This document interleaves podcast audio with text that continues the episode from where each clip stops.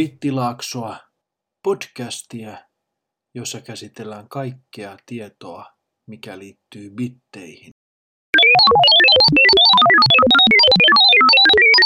Suomalaisten pelistudioiden esiinmarssi pelaajien tietoisuuteen on ollut huikea seurattavaa. Vaikka pelejä Suomessa pidettiin pitkään vain lapsiin liittyvänä ilmiönä, viime vuosina suomalaisten pelistudioiden menestys on noteerattu myös valtakunnan suosituimpien uutislähetysten uutisvirrassa. Pelialan menestystä on jossain määrin verrattu myös matkapuolin valmistajan Nokian aiempaan menestykseen. On jopa kysytty, olisiko pelialasta uusi Nokia Suomelle. Joka tapauksessa pelit ovat Suomen suurin kulttuuriviennin ala. Suurinta menestystä suomalainen peliteollisuus on saanut perinteisten tietokonepelien ja konsolipelien sijaan mobiilipeleistä. Tunnetuimpina esimerkkeinä varmastikin Rovion Angry Birds-pelisarja sekä Supercellin useat tuotokset, esimerkiksi Clash of Clans. Pelaamista on tullut suosittu kulttuurin muoto ja peleihin käytettävä aika on jatkuvassa kasvussa. Tampereen yliopisto julkaisee pelaajabarometria, jossa tutkitaan juuri näitä asioita. Esimerkiksi vuoden 2015 pelaajabarometrin mukaan aktiivisia digitaalisten pelien pelaajia oli tuona vuonna noin 60 prosenttia suomalaisista, kun muutama vuotta aiemmin vastaava luku oli noin 53 prosenttia. Eli siinä on kasvua. Aktiivisella pelaajalla tässä tarkoitetaan vähintään kerran kuukaudessa pelaavaa pelaajaa. Digitaalisten pelien pelaaminen ja niihin käytettävä aika, se on ollut jatkuvassa kasvussa. Pelkästään satunnaisesti digitaalisia pelejä pelaavia oli suomalaisista 75 prosenttia vuonna 2015. Samaan aikaan perinteisten ei-digitaalisten pelimuotojen suosio näyttää hiljalleen laskevan. Digitaalinen pelaaminen ei maineestaan huolimatta ole kuitenkaan ainoastaan lasten ja nuorten suosima pelimuoto. Siitä kertoo se, että keskimääräinen digitaalinen pelaaja on 38-vuotias. Aktiivisinta pelaaminen on nuorten ja keski-ikäisten ikäryhmissä. Sukupuolen osalta digitaalisen pelaamisen aktiivisuus on suurempaa miesten ja poikien keskuudessa. Kuuntelet Bittilaaksoa tiedon perusyksikköä. Mobiilipelaaminen on Suomessa ohittanut suosiossa tietokonepelaamisen sekä konsolipelaamisen. Digitaalisten pelien pelaajista 37 prosenttia pelaa nimenomaan mobiilipelejä aktiivisten tietokonepelaajien osuuden jäädessä 32 prosenttiin. Yhdysvalloissa kehitys on ollut samansuuntainen mobiilipelaamisen suosion kasvaessa muihin laitealustoihin nähden. Vuonna 2016 aktiivisista yhdysvaltalaisista digitaalisten pelien pelaajista 36 prosenttia pelaa älypuhelimella tietokonepelaajien ja konsolipelaajien osuuksien ollessa vielä hieman suurempia. Digitaalisen pelaamisen suosio on näkynyt myös pelialan kasvuna Suomessa. Vuonna 2015 suomalaiset digitaalisen pelialan toimijat julkaisivat kaikkiaan hieman yli 150 kaupallista peliä. Julkaistuista peleistä valtaosa on mobiilipelejä – Tietokone- ja konsolipelejä julkaistiin noin 30. Myös valtaosa toimialan liikevaihdosta ja suurimmat taloudelliset menestykset tulivat mobiilipeleistä. Tilanne on sama myös tänä päivänä. Suurimman osan suomalaista peleistä tekevät pienet muutaman henkilön indie-pelistudiot.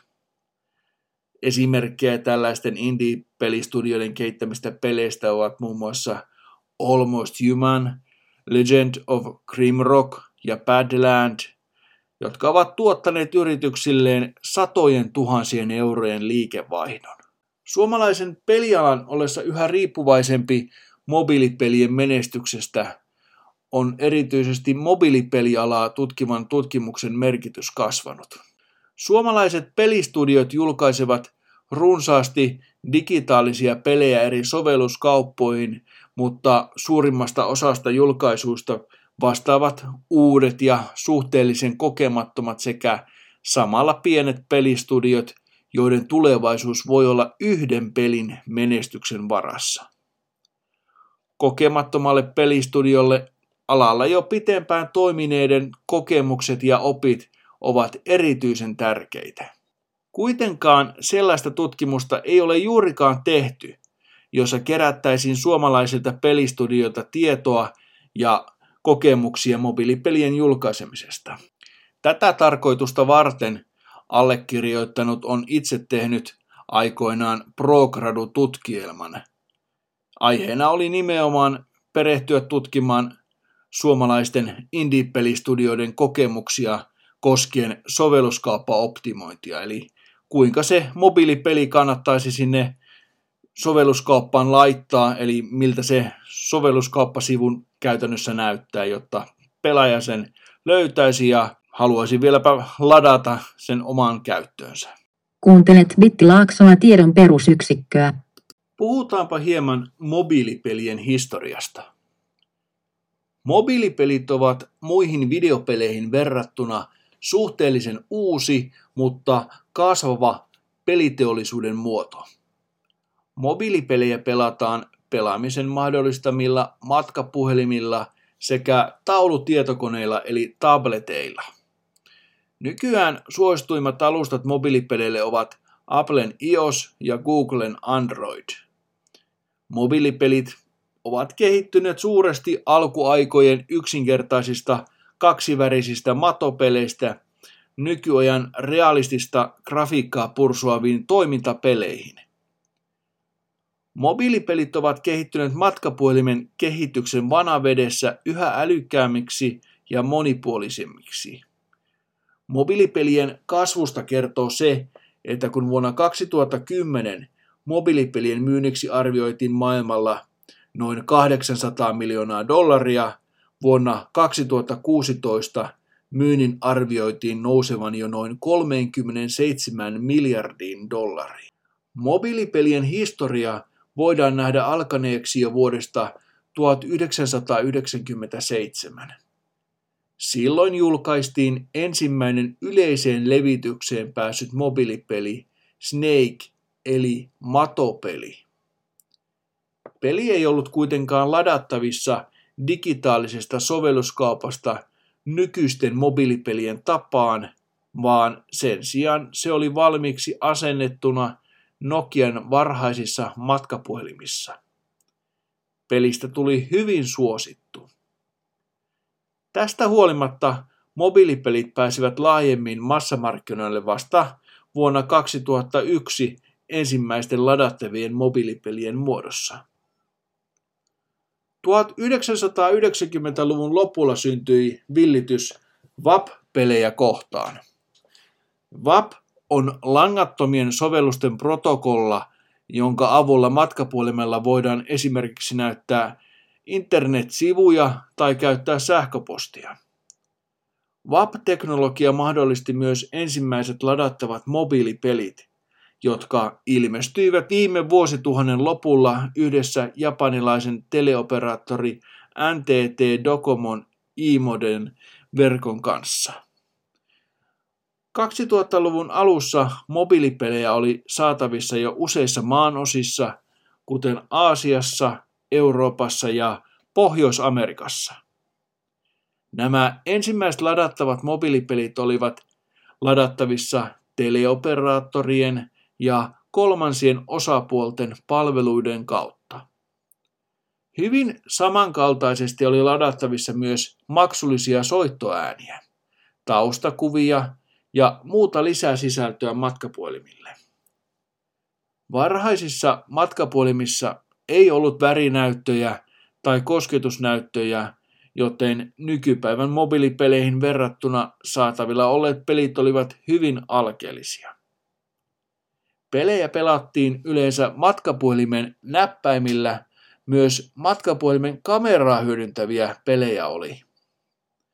VAP-pelejä voitiin pelata käyttäen apuna matkapuhelimen VAP-selainta, joka tarjosi usein vain kuvista, tekstikentistä ja hyperlinkeistä koostuvia pelejä. 2000-luvun alussa mobiilipelit saavuttivat Japanissa suuren suosion. Japanissa kuluttajat olivat myös valmiita maksamaan peleistä.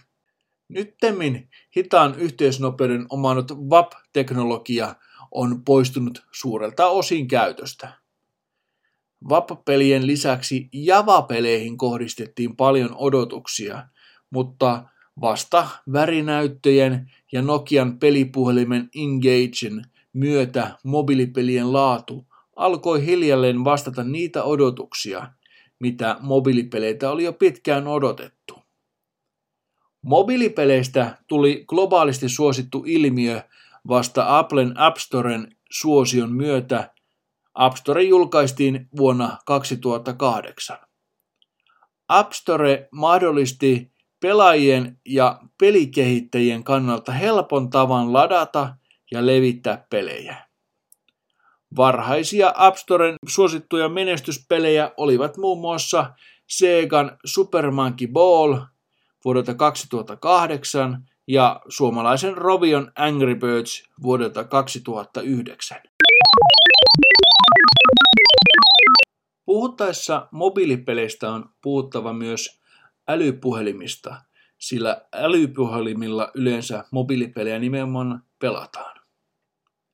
Älypuhelinten suosio voidaan nähdä alkaneeksi kesäkuussa 2007 tapahtuneen yhdysvaltalaisen Applen julkaiseman ensimmäisen sukupolven iPhone-älypuhelimen suosion myötä. Jo julkaisuviikonloppuna Apple myy yli 500 000 kappaletta iPhone-älypuhelinta. Ensimmäinen iPhone käytti moneen muuhun oman aikansa älypuhelimiin nähden hitaampaa 2G-matkapuhelinverkkoa, mutta sen suosion takana oli helppokäyttöinen kosketukseen perustuva käyttöjärjestelmä varustettuna Applen iPod-musiikkisoittimen mediaominaisuuksilla. iPhonen käyttäjät saattoivat ladata Applen digitaalisesta musiikkikaupasta iTunes Music Storesta haluamaansa musiikkia puhelimensa. Applen mobiililaitteet käyttävät iOS-käyttöjärjestelmää, joka on suunniteltu alusta alkaen nimenomaan Applen kosketusnäytöllisille laitteille. iOS pohjautuu arkkitehtuuriltaan Applen tietokoneessa vielä nykyisinkin käytössä olevaan Unix-pohjaiseen Mac OS-käyttöjärjestelmään. Molemmat käyttöjärjestelmät perustuvat suljettuun lähdekoodimalliin, eikä käyttöjärjestelmiä ole saatavilla muiden valmistajien laitteille. Näin Applen laitteiden ympärille syntynyt ekosysteemi on kilpailijoihin nähden verraten yhtenäinen kokonaisuus. Sovelluskehittäjän kannalta Applen ekosysteemi merkitsee mahdollisuutta saada mobiilisovellus toimimaan kaikissa Applen mobiililaitteissa, jotka käyttävät sitä käyttöjärjestelmän versiota, jota kehitetty sovellus tukee. Ensimmäisen iPhonen suhteen tilanne oli eri. Alun perin Apple ei tarjonnut mahdollisuutta kolmansille osapuolille kehittää iPhonelle natiiviapplikaatioita. Applen väittämä oli, että yleisesti web-kehityksessä käytetyt JavaScript, CSS ja HTML olisivat riittävä työkalupaketti sovelluskehittäjille. Myöhemmin Apple muutti linjaustaan ja teki kehitystyökalut julkisiksi. Mobiilisovellusten digitaalisen sovelluskaupan App Storen Apple avasi vuonna 2008. Mobiilipelien kannalta tämä oli käänteentekevä muutos. App Store julkistettiin päivää ennen Applen toisen sukupolven iPhone 3G älypuhelinta. Uusi älypuhelin mahdollisti mahdollisuuden ladata maksutonta sekä maksullista sisältöä nopeasti käyttäen 3G-matkapuhelinverkkoa. App Store taas tarkoitti mahdollisuutta kenelle tahansa tehdä oma sovellus tai peli ja julkaista se Applen sovelluskaupassa. iPhoneen älypuolinten suuri suosio tarkoitti myös suurta suosiota App Storelle ja sen tarjoamalle sisällölle. Pian muut matkapuolin valmistajat pyrkivät kilpailemaan Applea ja iPhonea vastaan myös digitaalisen sovelluskaupan muodossa. Kuuntelet Bittilaaksoa tiedon perusyksikköä. Androidin kehittämisen aloitti vuonna 2003 yhdysvaltalainen startup-yritys Android Inc. Taloudellisten vaikeuksien vuoksi yritys siirtyi yhdysvaltalaisen Googlen omistukseen. Google oli tullut tunnetuksi maailman suosituimmasta ja tunnetuimmasta hakukoneestaan Googlesta. Androidin hankkimisen syynä oli Googlen strateginen tavoite siirtymisestä älypuhelinmarkkinoille. Yhteistyössä muiden mobiilialayritysten sekä laitevalmistajien kanssa syntyi Open Handset Alliance, joka vastaa nykyisin Androidin kehittämisestä ja ylläpidosta. Ohan ja Androidin julkistaminen tapahtui syksyllä 2007. Ensimmäinen Androidia käyttänyt älypuhelin oli syyskuussa 2008 julkistettu HTC Dream. Androidia käyttävien mobiililaitteiden kehittämisestä ja valmistamisesta ovat vastanneet lähinnä muut yhtiöt. Tosin myös Google on tuonut markkinoille omalla nimellään brändättyjä älypuhelimia ja tabletteja. Android on Linux-ytimeen ja avoimeen lähdekoodiin perustuva käyttöjärjestelmä, joka on vapaasti saatavilla eri laitevalmistajille. Vapaa saatavuus on mahdollistanut useiden laitevalmistajien käyttää Androidia oman älypuhelimensa käyttöjärjestelmänä, mikä on tehnyt Androidia käyttävien laitteiden kirjoista erittäin laajan.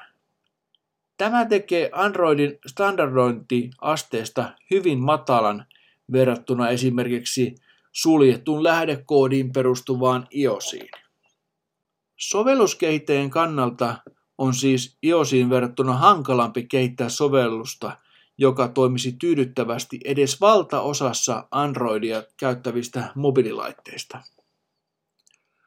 Avoimen lähdekoodin lisäksi Googlen ylläpitämä Androidin digitaalinen sovelluskaappa Google Play on ollut tärkeänä osana Android-ekosysteemiä. Google Play on valtava sisällöntarjontapalvelu, josta löytyy pelien ja sovellusten lisäksi muuta digitaalista sisältöä, kuten esimerkiksi musiikkia. Androidille on myös olemassa kolmansien osapuolien sisällöntarjoajapalveluita. Näistä kuuluisin on yhdysvaltalaisen Amazonin ylläpitämä Amazon App Store. Kuuntelet Bittilaaksoa tiedon perusyksikköä. Videopelien historia juontaa juurensa jo 1950- ja 1960-luvuille, jolloin ensimmäiset pelikehittäjät ja heidän pelinsä ilmestyivät. Vuosikymmenien ajan kokonaisen pelin kehittämisestä saattoi vastata yksi ainoa pelikehittäjä. Mutta ajan myötä pelien muututtua yhä monimutkaisemmiksi tarvittiin usean henkilön kokoisia tiimejä saattamaan peli valmiiksi tuotteeksi. Nykyään tiimien koko saattaa olla jo useita satoja henkilöitä. Samalla videopeleissä käytettävä teknologia on astunut suuria harppauksia eteenpäin. Nykyään kaupallisen konsoli- tai tietokonepelin tekeminen saattaa vaatia peliä kehittävältä yritykseltä budjetin, joka vastaa kaupallisen Hollywood-elokuvan budjettia. Kaupallisten pelien kehityksestä vastaa usein iso yritys. Näitä tunnettuja yrityksiä ovat muun muassa Activision, Blizzard ja Electronic Arts. Pelialalla voidaan nähdä olevan kolme keskeistä toimijaa on pelikehittäjä, julkaisija ja pelaaja eli kuluttaja. Jokaisen pelin takana on pelikehittäjä, joka nykypäivänä tarkoittaa pelistudiota, harvemmin yksittäistä pelikehittäjää. Pelistudio vastaa pelikehityksestä ensimmäisistä suunnitelmista pelin lopulliseen julkaistavaan muotoon saakka. Pelejä kehittävät pelistudiot voidaan luokitella karkeasti kahteen pääkategoriaan. Isoihin pelitaloihin ja pienempiin indie-kehittäjiin. Suurimmat ja tunnetuimmat kaupalliset pelit tulevat lähinnä isoilta pelitaloilta, mutta digitaalisten kauppapaikkojen eli sovelluskauppojen suosion myötä myös pienemmät pelistudiot ovat saaneet mahdollisuuden päästä globaaleille markkinoille. Isot pelitalot saavat usein rahoituksen pelin julkaisijalta. Julkaisijan rooli vaihtelee eri pelistudioiden ja julkaisijoiden välisissä sopimuksissa, mutta yleensä julkaisija on osittain vastuussa pelikehityksen rahoittamisesta. Julkaisija yleensä vastaa myös pelin markkinoinnista, pelin mahdollisen fyysisen muodon painetuksesta ja jakelusta pelikauppoihin, myös digitaalisiin kauppapaikkoihin. Julkaisijan pyrkimyksenä on saada markkinoinnillaan pelille mahdollisimman paljon potentiaalisia pelaajia eli kuluttajia, jotka ovat valmiita maksamaan pelikokemuksesta. Julkaisijan rooli on siis toimia pelikehittäjän ja kuluttajan välikäteenä.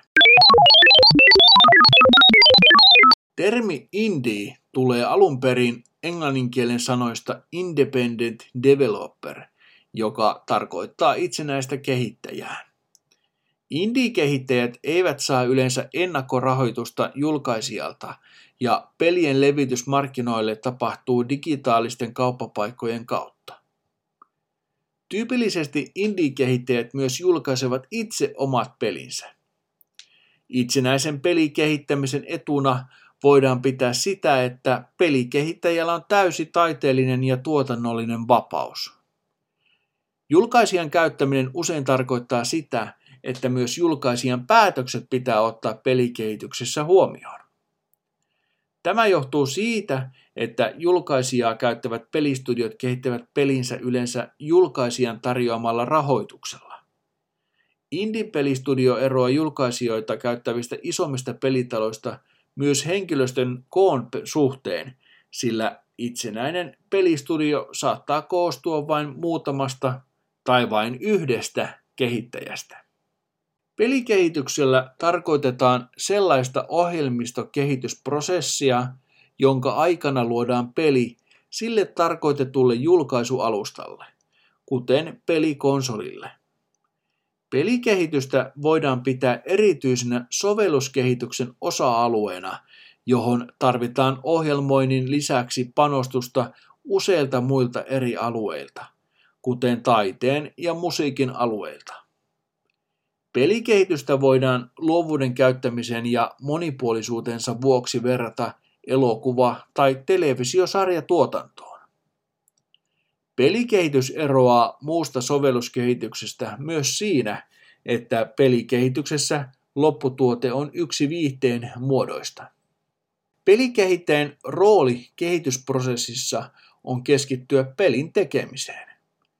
Pelikehityksessä ei ole olemassa yhtä vallalla olevaa kehitysmallia. Yleensä jokainen pelistudio tekee omalla menetelmällään pelejä. Kehittäjä käyttää aikaa työskennellen pelin luovien ja teknisten puolien parissa, testaten peliä, ratkaisten teknisiä ongelmia ja päivitellen lopputuotetta. Vaikka ei ole olemassa yhtä oikeaa tapaa pelikehityksen prosessille, kehitystyö voidaan useimmiten jakaa eri vaiheisiin. Esimerkiksi pelikehityksen voi jakaa seuraaviin vaiheisiin. Ensinnäkin on konseptin valmistelu, sitten on esituotanto, jota seuraa varsinainen tuotanto. Tämän jälkeen laadun varmistus ja testaus ja lopulta itse julkaisu. Ja totta kai julkaisun jälkeen täytyy myös ylläpitää tuota peliä. Pelikehitys lähtee liikkeelle peliideasta, joka voi tulla myös kehitystiimin ulkopuolelta, kuten julkaisijalta. Konseptia valmistellaan hiomalla peliideaa toteuttamiskelpoiseksi dokumentiksi, joka sisältää pelin ydinidean, suunnitelman pelin kohdeyleisöstä, kehitysprosessista ja siihen liittyvistä haasteista. Seuraavaksi prosessissa siirrytään pelin kannalta kriittisimpään vaiheeseen, eli esituotantoon, jossa suunnitellaan, testataan ja arvioidaan kaikkea peliin liittyvää ennen varsinaisen tuotannon aloittamista. Pelin tuotantovaiheessa pelille luodaan kaikki käytettävät audiovisuaaliset ja pelimekaaniset elementit. Myös pelin kaikki elementit yhdistelevä varsinainen ohjelmakoodi. Laadun varmistuksella ja testauksella pyritään jo tuotantovaiheen aikana varmistumaan siitä, että käytettävissä olevien resurssien puitteissa valmistuisi paras mahdollinen lopputulos.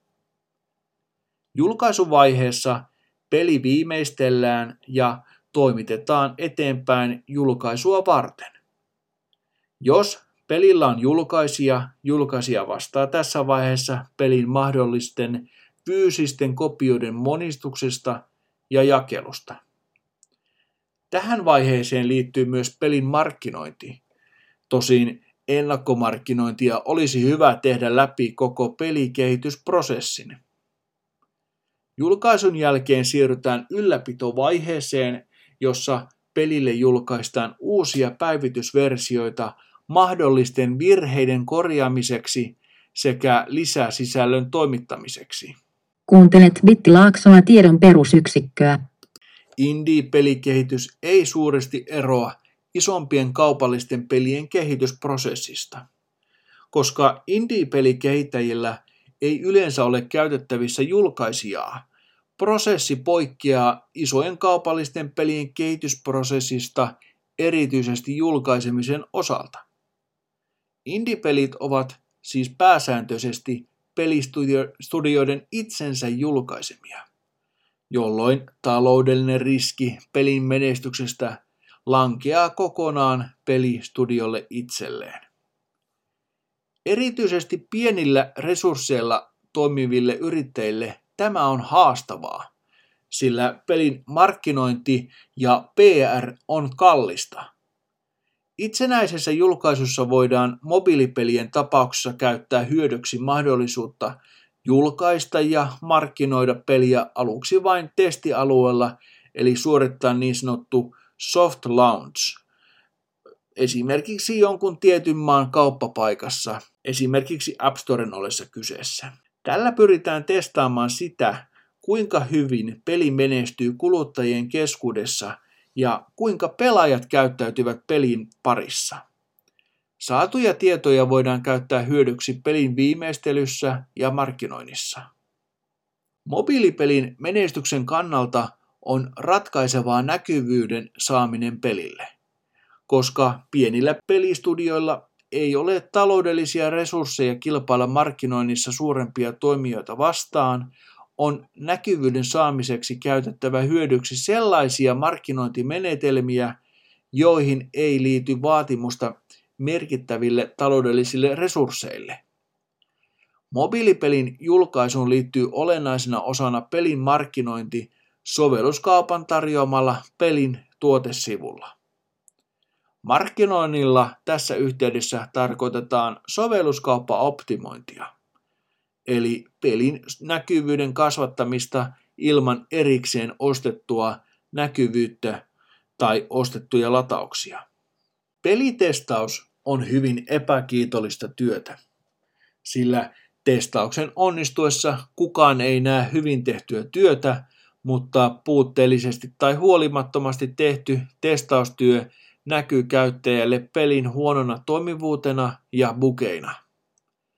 Pelitestaamisella pyritään varmistamaan, että toteutettavasta pelistä tulee toivotun kaltainen ja että kaikki siihen valmiiksi saadut ominaisuudet toimivat niin kuin oli suunniteltu ja tarkoitettu.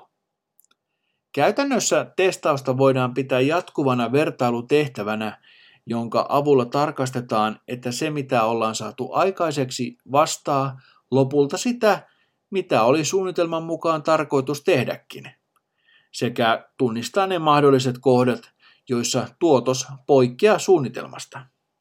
Pelikehittäjät painivat usein sen ongelman kanssa, että peli pitäisi julkaista mahdollisimman nopeasti, mutta pelin pitäisi olla myös mahdollisimman viimeistelty. Bukien esiintyminen saattaa hankaloittaa pelin pelaamista ja saa pelin tuntumaan keskeneräiseltä. Pelistä löytyvien bukien takia pelin maine helposti tahrautuu, samoin kärsii myös pelikehittäjän ja julkaisijan maine.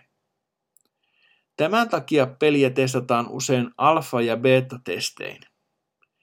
Erityisesti indie-pelistudioiden ollessa kyseessä, pelitestaus tehdään usein tiimin sisällä, mutta ulkopuolisten testaajien käyttäminen pikaisessa testaamisessa on hyvä käytäntö. Usein ulkopuolisten testaajien käyttäminen auttaa löytämään pelistä sellaisia virheitä, joita tiimi itse ei ole huomannut. Pelitestaaminen vaatii systemaattista työskentelytapaa ja yleensä myös runsaasti resursseja. Testaamiseen vaikuttaa lisäksi valittu kehitysalusta, laitealusta ja jakelukanava. Mobiilipelien suhteen testaamisessa helpottaa sovelluskauppojen tarjoama tuki. Kuuntelet Bittilaaksoa tiedon perusyksikköä.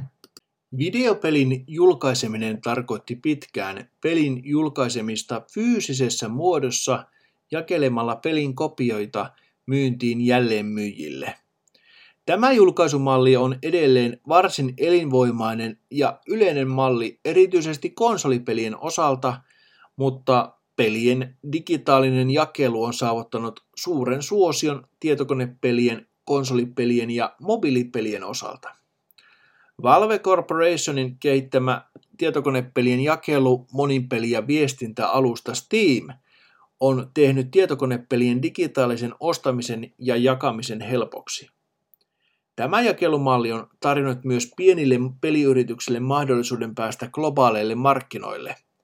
Fyysisen kopion tuottamisen ja kauppoihin saamisen ollessa usein pienimmille toimijoille käytännössä mahdotonta.